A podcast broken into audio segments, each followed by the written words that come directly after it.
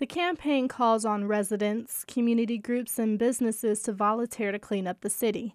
Duggan says the Motor City Makeover effort has played a great part in turning around neighborhoods, like the one near Cody High School. And the reality is, city government can't do everything.